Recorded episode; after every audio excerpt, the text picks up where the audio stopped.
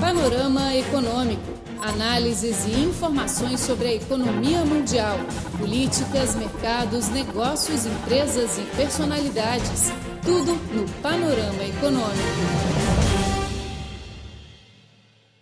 Olá, prezados ouvintes. Sejam muito bem-vindos a mais um Panorama Econômico. Sou sua velha amiga Flor Bela do estúdio de Beijing.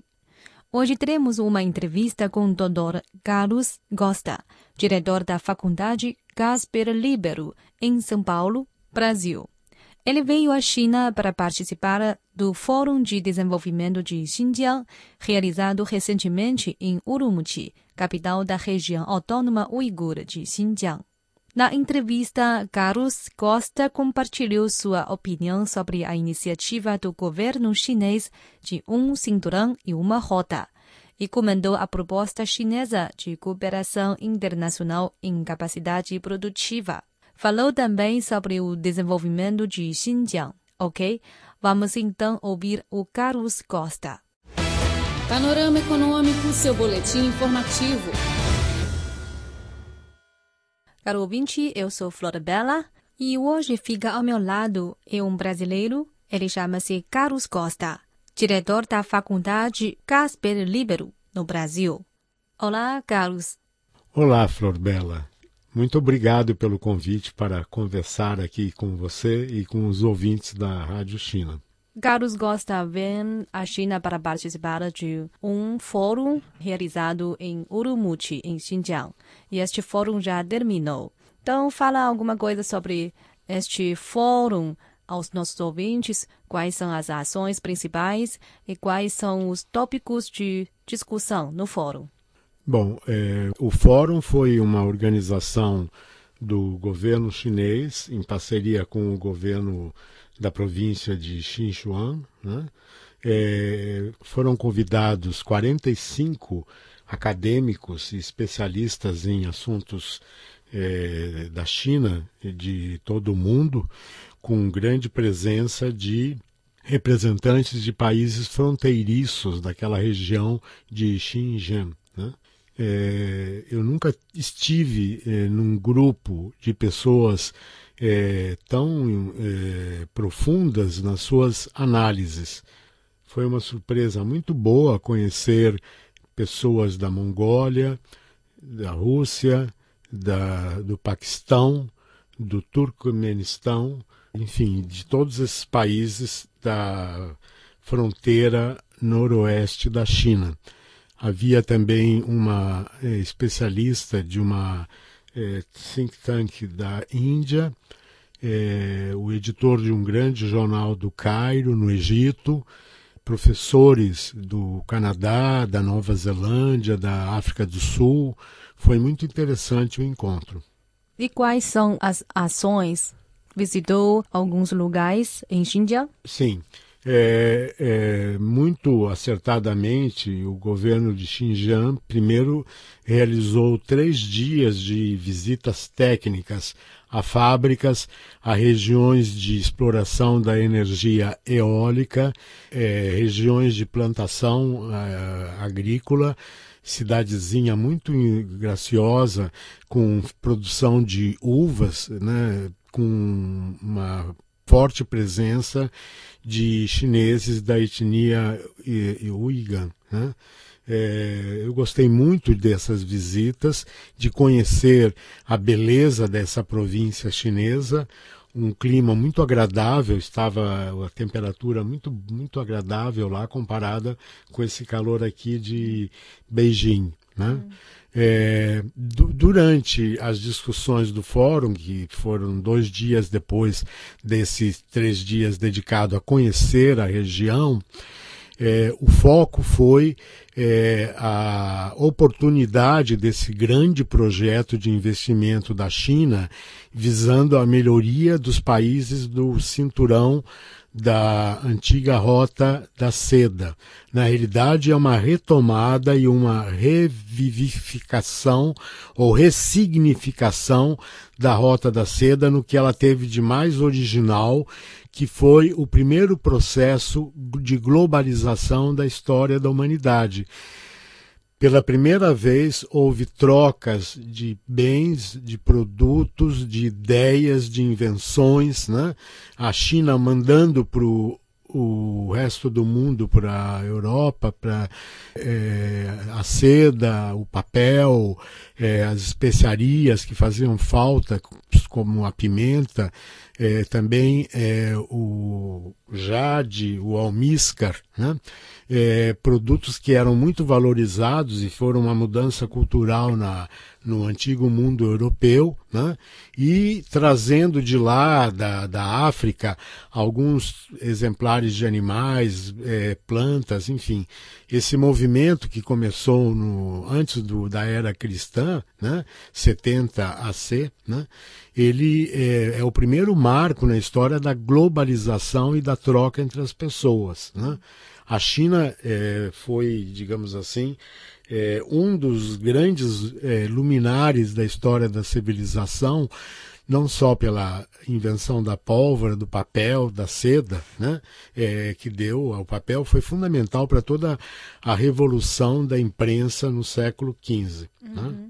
Voltamos ao fórum mesmo. Além do desenvolvimento da região Xinjiang, você também conhece o desenvolvimento dos países ao longo da antiga Rota da Seda, né? É, na realidade, é, são duas grandes rotas, uma que é marítima, Sim. e essa rota marítima eu tenho a impressão de que ela tem um forte apelo turístico pelo tipo de passeio que se pode fazer por barcos em é, esses passeios de a bordo de navios, né? É, o forte desse projeto é, da China, né, do novo cinturão, né, um é cinturão e uma rota. Uma, um cinturão e uma rota é a possibilidade de desenvolver e de estabilizar os países fronteiriços, que são países com uma certa instabilidade é, política e, enfim, econômica. A China tem grandes projetos em cooperação com o Paquistão, é, acho que o Paquistão até agora é o país que mais tem aproveitado essa parceria com a China e a China está aberta a fazer parcerias com a Rússia, a construção de um trem, uma linha de trem para escoar é, e, e, e, as exportações chinesas e as importações dessa região da Ásia Central, né? que são todos esses países que são limítrofes com a China nesse canto é, onde fica Xinjiang. São mais de 4 bilhões de yuan eh, para investimento, sobretudo na construção de uma malha ferroviária e de uma malha rodoviária, de estradas e rodovias. Tenho um forte pressentimento de que Urumqi no futuro será uma cidade muito mais estratégica na, na, dentro do contexto chinês do que ela tem sido até agora. Rádio Internacional da China. A China de um jeito que você nunca viu. Este é o panorama econômico. Sou Floribela Guo, do estúdio de Beijing. Vamos continuar com a entrevista do Dr. Carlos Costa, diretor da Faculdade Casper Libero, no Brasil. Seu governo chinês agora está promovendo com grande esforço uma cooperação em capacidade produtiva em todo o mundo a construção de infraestruturas é o centro desta uh, cooperação. Então, como você acha sobre esse tipo de cooperação e infraestrutura? E acha que este, esta cooperação hum, em capacidade produtiva é de benefício recíproco para tanto para a China como para o, outros países do mundo? Bom, é claro que a China hoje ocupa um espaço protagonista. É, é, a China é um país protagônico na, no tabuleiro econômico do mundo atual. É, a China tem, com esse projeto da é, uma rota, um, um cinturão, cinturão, um sim. cinturão, uma rota, né? É, ela tem uma intenção de marcar a presença dela no cenário global. E os grandes beneficiários primeiro lugar a China, mas são os países vizinhos, como o Cazaquistão, é, é, o Paquistão, né, o Afeganistão, que está numa situação bastante confusa do seu momento histórico, né? a própria Rússia, o Turkmenistão, é, a Mongólia, né? todos eles é, terão muito a ganhar se se somarem a esse esforço é, chinês de tornar essa região da é, Ásia Central uma região protagônica é, no desenvolvimento global. Eu tenho certeza do sucesso desse empreendimento inovador da China, pela capacidade que a China já demonstrou de ser um país de forte sentido de planejamento. As coisas não se fazem da noite para o dia, é preciso planejar e planejar a longo tempo.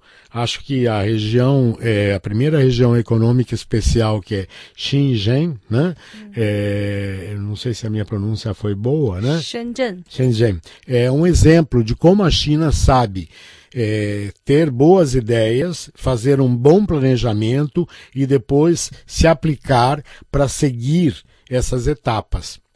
Eu gostaria muito que o meu querido Brasil aprendesse é, com a China a como fazer e planejar o futuro trabalhando numa meta a longo prazo. A China tem um, é um bom exemplo a ser seguido em todo o mundo. Hum, agora tenho outra pergunta. Acho que este problema, esta questão existe agora em todo o mundo, especialmente nos países, de, nos países em desenvolvimento. É que durante o desenvolvimento, a exploração de uma região, por exemplo, Xinjiang, Xinjiang é uma região com recursos naturais muito ricos. É uma região muito bonita, que tem paisagem muito bonita. E durante a sua exploração, como garante a proteção do meio ambiente? Acho que o Brasil também enfrenta este, este problema, né? É, é uma boa pergunta, até porque eu percebi, é, lendo o jornal de ontem, né, que a China está aplicando multas severas a fábricas que não cuidam do meio ambiente. Concretamente, a notícia falava de fábricas que estão jogando detritos em regiões de deserto. É preciso preservar a qualidade do deserto da mesma maneira que a gente tem que preservar as nascentes e os recursos naturais. Em Xinjiang, eu pude perceber a preocupação da China com a geração de energia limpa, a energia é, eólica. Né? Há uma fábrica chamada Goodwill, Goodwind, que é especializada na fabricação de hélices e postos para captação da energia do vento. A China está na vanguarda também com essa preocupação de gerar a energia chamada limpa ou energia verde. Né? É, o Brasil também tem que aprender essa lição e preservar muito mais a sua grande reserva, que é a floresta amazônica, a região da Serra do Mar, é, nós temos ainda um grande trabalho, um grande desafio pela frente de fazer pensar o país para as gerações futuras, é, preservando e mantendo é, a ecologia é, é, numa situação tranquila com a relação humana.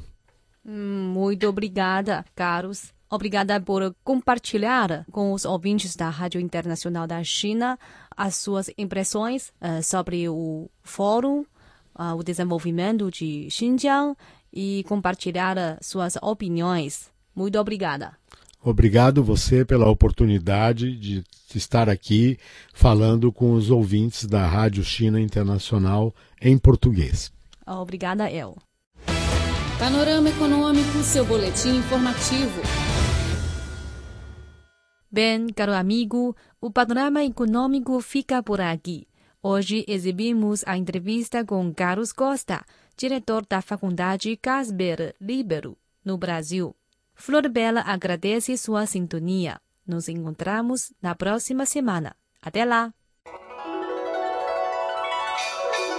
Você é daqueles que acha que a China é exótica e misteriosa? Então ouça a Rádio Internacional da China e saiba tudo do país que mais cresce no mundo. http português.cri.cn